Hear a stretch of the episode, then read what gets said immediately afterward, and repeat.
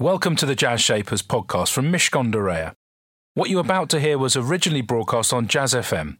However, the music has been cut due to rights issues. Jazz Shapers on Jazz FM.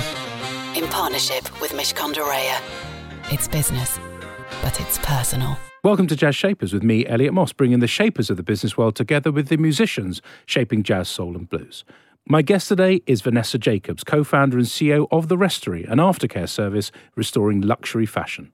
Born and raised in New York with, she says, her mother's fierce independence and ridiculous work ethic, it was while in London, preparing for a management consultancy interview, that Vanessa had the spark for her future business. When a high street cobbler unapologetically ruined her Christian Louboutin ankle boots hours before the interview, Vanessa felt a sharp need for an easy, trustworthy way to care for luxury items. After testing the concept and searching for a team to develop the business model and strategy, Vanessa was introduced to future co founders Thais Chipoletta and Emily John, and the trio launched The Restory in 2017. Their initial focus on shoe care and a mission to help clients fall in love with their favourite pieces all over again. How romantic. The Restory now repairs items ranging from leather goods to designer shoes and bags, tackling moth holes, staining, colour fading, and structural damage. And last year, the business, which they say is committed to sustainability and circular fashion, grew threefold with plans for serious investments in technology and leadership. Lovely to have you here, firstly. Uh, explain to me in your own words what the Restory is. I had a go earlier, but I'm sure you'll do a better job than me. So, there was a predecessor company to the Restory, a, a first go, if you will there were multiple things wrong with it, and I closed it pretty quickly. Went stealth for a while, took the lessons, etc., as people do, and then we went through a rebranding exercise. And one of the names that had initially came up was the re hyphen story. And the thinking there was that, you know, everything's got a story. And I said, yeah, but I don't know if everyone's so sentimental about that, you know, really thinks of their things in that way. You know, doesn't that limit the audience? And so we put it to the side, and then some other names came up, and then somebody put up Restory with this picture of what would I could imagine would be a beautiful workshop that I didn't have at the time, but you know would have been very lovely. And to me, it seemed that it was like a magical place that you could just send your things off to, and you don't have to worry about how it gets done or who does it. Just know that it's going to come back right and perfect, and it's going to be respected for the place that it's found in your life, whether you know that value is emotional, financial, or or functional. So we, for a long time, we let people kind of decide if they were going to call it restory or restory, depending on how they were thinking about those particular items. It sort of feels like to me like a spa. It's a spa for a really nice place. They go in and say, hello, have a seat. This is the time when we pamper you and we fix you up again and you leave looking as good as new. Well, it's a digital first mobile business, so there's no physical place for you for you to go to, or at least there wasn't at the time. Now we have you know multiple drop locations. But I mean for the objects. I mean yeah. for the bag or the, the shoes or the boots or whatever. Yeah. That's where they sit there and they they get pampered. and and the first go at it, what was it called then? Ooh, Dare you say? Do I have to say? You have to say it. I'm making you now. I'm forcing you to say it. It was called the Shine Box. the Shine Box. All right. Well, I mean, you've done better. I think you were right. You were right to drop it. Was that an easy decision, though? In truth, looking back, yeah, because it just wasn't right. It it wasn't right. It was. Um, I had envisioned it in my head as a sort of a Joe & the Juice for shoe shine and coffee, and it would serve as a drop location where you could could also drop and collect your repairs that would be done offsite elsewhere. But I realized that it was only a very slightly better mousetrap. It wasn't bending female enough, and I always had the view that this business has traditionally been kind of overly skewed to men when it's actually women who are to use an american phrase quarterbacking those type of decisions that happen in the household so it doesn't matter if she's the breadwinner or stay-at-home mom she's she's still in charge of all of that kind of thing and i realized that i'm personally very bad at branding without you know i need professional help to do that. And i realized you know i didn't realize how much of yourself you would have to put behind this and you'd have to be able to stand up for something that you were proud of even when you weren't you know even when others thought that it wasn't a good idea or you yourself were having doubts. So the whole thing was just kind of wrong and um, I, I shut that down pretty quickly within about four months. You're american hardly needs to be said but it's i think relevant new yorkie arizona as i've discovered you've been in the uk for how long now vanessa 17 years and has has the sense of and I don't know how much of an outsider you feel, but has that sense of looking in from the outside helped you, do you think, develop this breakthrough idea, this idea which has not been done before in the way that you are doing it? Oh yeah, absolutely. I think I think anyone who moves to a new country and I've had the experience 3 different times in my life, you automatically start to see things that either they do better there that you could bring home or vice versa. So I think I think everyone has that experience. I've never met anybody who's moved to a new country who hasn't had at least, you know, a couple of good ideas pop out from from the experience. It's just the ones that you want to Mm. you know kind of dedicate your your life to ultimately sometimes but does it make it easier when you're not embedded in a place where you haven't sort of grown up with all the and i was i, I lived in india for a few years lived in mm. mexico for a few years and I knew that what was in my head, the visuals from my childhood, were totally different to the, my colleagues who were working in the Indian ad agency with me. Is that sense of other, does it make it easier to see what's missing? Yes and no. I mean, I, as I said, I've, I've been here a long time, and this this kind of seed of an idea was planted when I first got here. But then I did sit on the idea and I let it fester and grow and morph. Um, and initially, over 10 years, just between my ears and, and, and occasionally a spreadsheet or something. And then I had, you know, then I had a, a couple years to to literally start to develop it. So I think by the time I actually started to put meat behind it, I was no longer an outsider, and I no. and I kind of knew I, di- I didn't have that other experience by then. Mm. Uh, so that, I guess the other was it calms down more relevant. Yeah, it was kind of you know very relevant in the beginning, and then you know maybe it helped it, maybe it hurt it mm. over time. And that that point you made about the the realization that when you create something, it's you, you know, wherever you are in your in your head in your life. At what point did that penny drop that this personal investment in this business was going to hit you? You know, you were going to feel connected to it. How did when did that suddenly occur to you?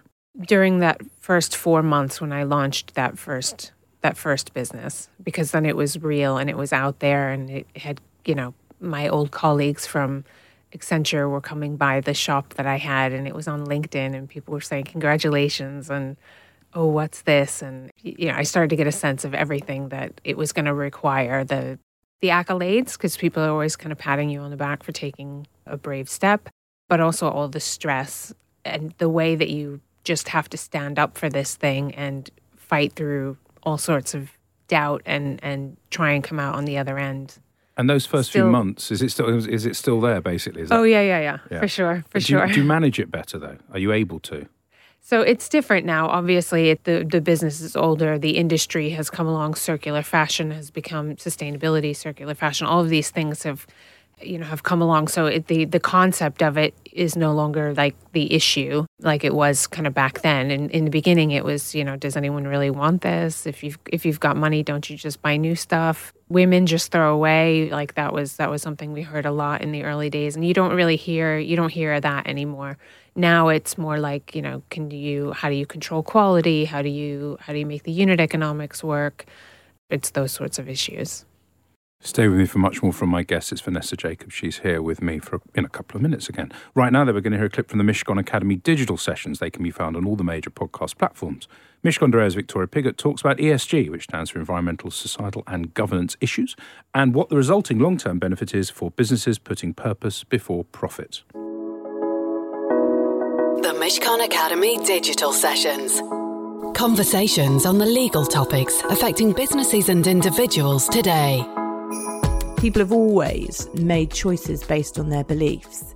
And so socially responsible investing is, is not new. But ESG is relatively new. The phrase was first coined in 2005. And socially responsible investing and ESG are actually different. So, ESG is based on an assumption that ESG factors have financial relevance. It was the former UN Secretary Kofi Annan who really started the movement in 2005. And he wrote to 50 chief execs of major financial institutions because he wanted to integrate ESG into the capital markets. He was saying it's good business sense, it's more sustainable, and it's better for society. So obviously, it's been going on for 15 years. And there are some people who say, well, you know, maybe this is a fad. But I don't think that's right either because if you look at the way in which technology has enabled everything to be more transparent, the data is available. And you have to look at people's access to tech, which empowers them to express their own values in investing. And it doesn't necessarily mean that they have to compromise on returns. A really obvious example here is climate change and how scientific certainty has forced directors towards good stewardship because the impact that businesses can have on the environment is now incredibly clear. The Mishcon Academy Digital Sessions. To access advice for businesses that is regularly updated, please visit mishcon.com. Jazz Shapers on Jazz FM. In partnership with Mishcon de Reya. It's business, but it's personal. All our former Jazz Shapers are available for your delectation on the Jazz Shapers podcast. And you can hear this very program again if you pop Jazz Shapers into your podcast platform of choice. My guest today is Vanessa Jacobs, founder and CEO of The Restory, an aftercare service restoring luxury fashion.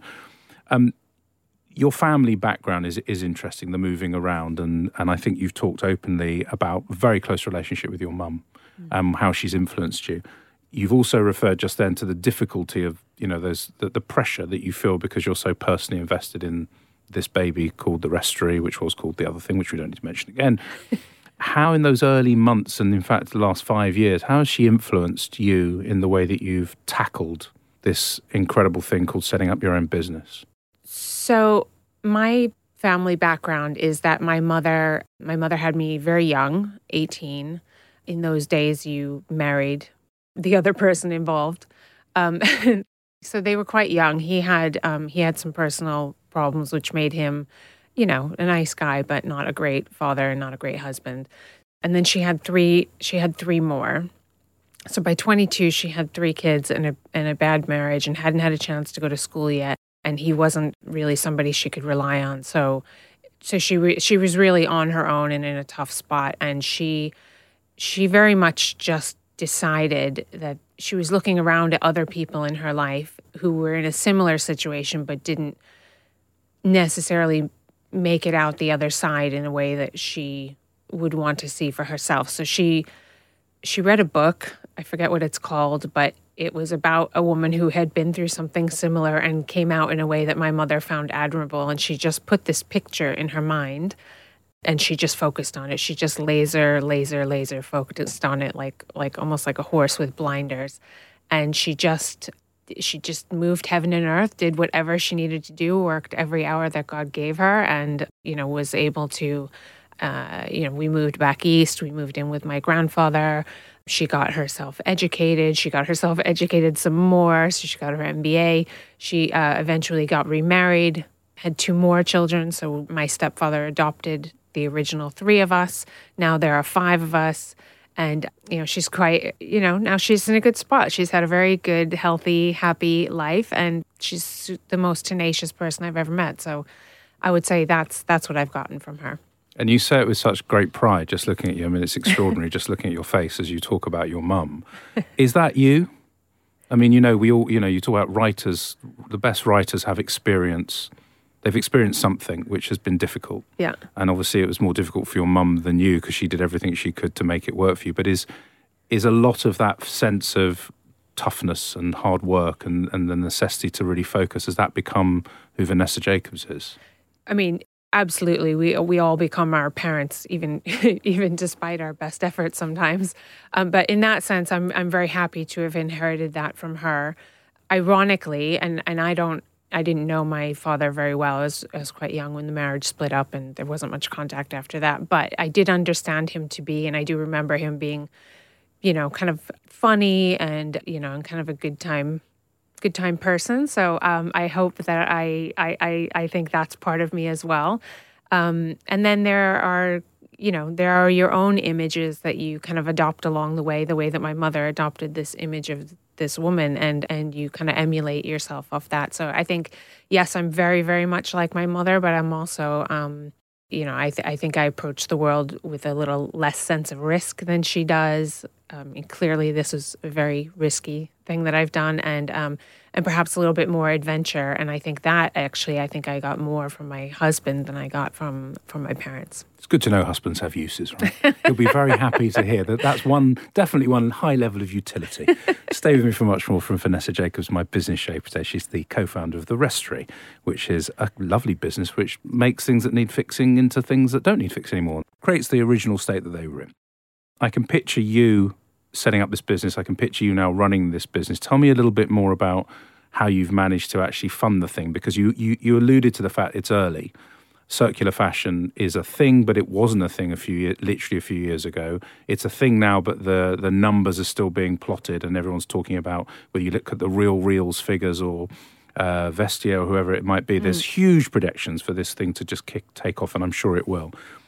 For you, though, talk to me about a couple of the, the things that you've had to focus on to make it a reality in the last few years.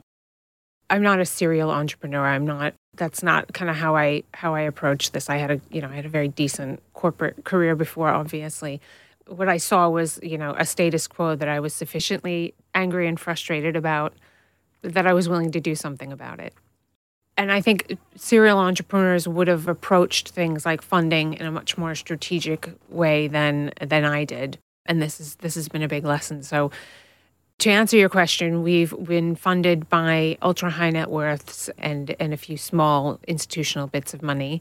We've never had, you know, kind of a big VC come on board so the the funding has been one thing that you've really had to focus on. And what you were saying you know the learning curve is people would always say to me you know be be careful if you when you take on other people's money. And and I didn't re- I never really understood what that what that meant.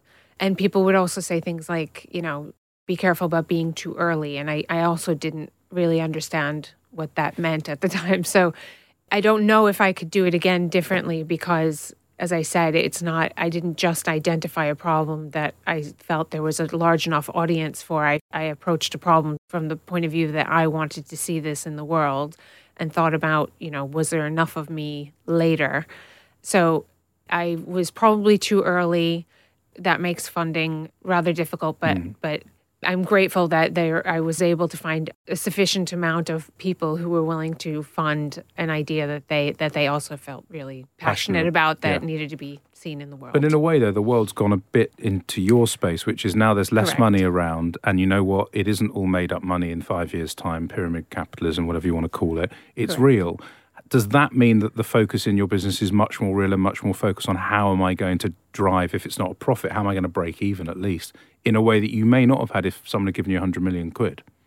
Yeah, absolutely. I think the old game was that it was very much growth before profit. And I think I've seen this a few times. I'm a bit older than uh, a typical, you know, I'm not a 20 nothing entrepreneur. I've seen this this cycle a few times. So I know the world kind of moves back and forth. So I I always had this awareness that you really need to, you may not be going for bottom line profitability straight away, but you certainly really need to be focusing on the unit economics because you need to be able to at least get pretty close to the black, you know, when the music stops and the world, you know, kind of the spin slows down.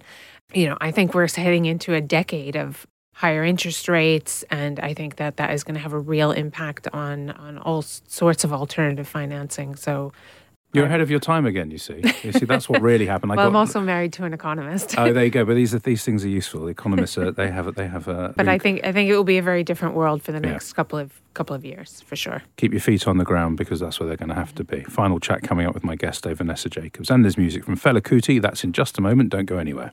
Jazz Shapers on Jazz FM in partnership with Mishcon de It's business but it's personal. Vanessa Jacobs is my business shape, but just for a few more minutes. Where does the technology piece fit into this? I read a lot about how you're going to make it very easy for brands of whom you're already partnering with, big brands, where you go, we'll take away the problem for you. You want your brands to be able to retain the customers that they have from buying these very nice goods, not uber luxury, everyday mm. smart luxury. And we're going to give you a piece of tech that makes it very easy to process that. Tell me a little bit about where that's going. So, our recursive strategy has always been to start a consumer proposition, elevate the experience, prove that people wanted it, prove people would pay for it, yes. use that to get in with the retailers, use the retailers to kind of get in with the brand, and, and ultimately make aftercare as an integral part of the fashion experience as shopping itself. So that's always been our our strategy. So we were always if you've ever tried to kind of sell a car or or a nice watch or something like that, you nobody wants to buy the car from you. They want to buy it from a credited source where they've got some recourse if if something goes wrong. And I think particularly in the the higher you go up the luxury pyramid, the the more true that becomes. So we always knew that we were here to enable consumers to invest in the brands that they love, but also to enable the brands to incorporate aftercare into their value proposition in a way that they wanted that fit with their brand at the scale they needed and at the quality they would they would expect. So if you think Farfetch for fashion or Amazon or even Ocado, you build lots of technology in order to run your business and scale your business. And we always had an eye that this would be also be a B2B proposition. So we've been building this technology in this direction since day one.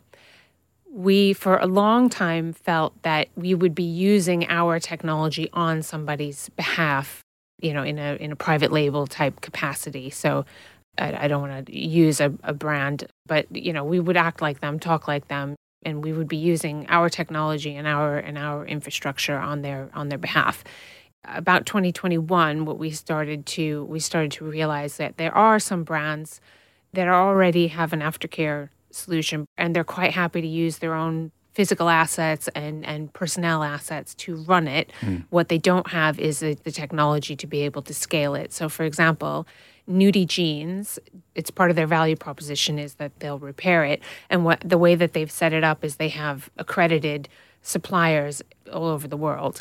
What they can't do is they can't stitch it all together. So, for example, if you're in Stockholm, and this was the case at least a few months ago, you can't get your nudie jeans repaired because the suppliers that they've set up in Sweden are totally, totally out of capacity. Meanwhile, their guy in Berlin or wherever could be sitting there totally underutilized. So part of what our technology enables them to do is to be able to, if they've got those assets, to be able to stitch that together and treat it as an ecosystem and be able mm. to kind of load balance their system. And if you were a betting woman, would you say that's going to be worth kind of more, as it were, to the business than anything else? Well, I again going back to Ocado, Amazon, Farfetch. I think you know That's with any with any business, it's you know the the technology asset tends to be the tends to be the multiplier keep focusing on the technology asset. Sounds like a good idea to me. It's been lovely talking to you, Vanessa. Thank you um, so much. Thanks for sharing everything with me today. Just before I let you go, what's your song choice and why have you chosen it? It's Erykah Badu and it's Don't You Know. I was a very young person in the late 90s in New York, and I was never a club person. I was more like a lounge person. And um, it kind of just reminded me of being in the East Village, just in these places. And it was, you know, so I think everyone gets a little nostalgic for those for those days. But then, you know, as I got older and went through more and more experiences, now I started paying attention to the words. I think it it is about the way you kind of pivot and and get challenged along the way, but as you get older, you also start to realize that, you know, it'll all be okay. Erykah Badu there with Didn't You Know, the song choice of my business shaper Vanessa Jacobs. She talked about the repair industry not bending female enough and how that was a gap that she wanted to fill. She talked about the tenacity and the focus of her mum and how that's influenced her deeply in the way that she lives and runs her business. And she talked about the importance of having her feet on the ground in the context of the new world of funding. Every new business, every young business is going to have to get real about the fact that there is not as much money going around and they're going to have to cut their cloth accordingly. Great stuff. That's it from me and Jazz Shapers. Have a lovely weekend. Jazz Shapers on Jazz FM in partnership with Mishcon de Reya.